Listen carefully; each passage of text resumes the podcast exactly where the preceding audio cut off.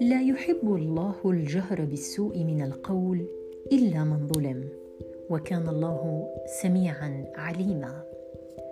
أفكر بهؤلاء الأشخاص الذين يظلمون غيرهم يتكبرون عليهم يستعبدونهم يتجبرون عليهم. كيف سيكون موقفهم؟ في يوم القيامة. أفكر بتلك المشاعر التي يشعرون بها عندما يعلمون أن أحدهم قد استيقظ في منتصف الليل ليرفع يديه إلى الله الأحد ليرفع إليه مظلمته.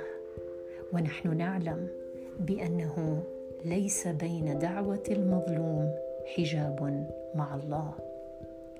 أفكر كيف تكون هي مشاعرهم.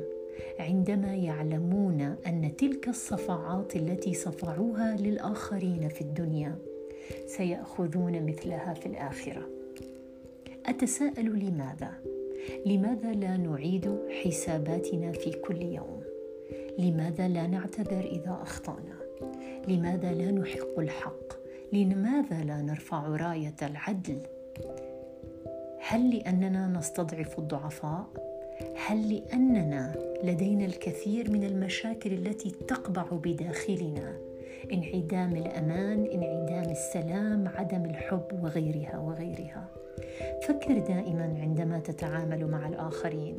هل تحب أن يتعامل أحدهم معك بنفس الطريقة؟ تذكر أن الله عدل وتذكر أن الله هو الجبار. والقاهر. مساء الخير.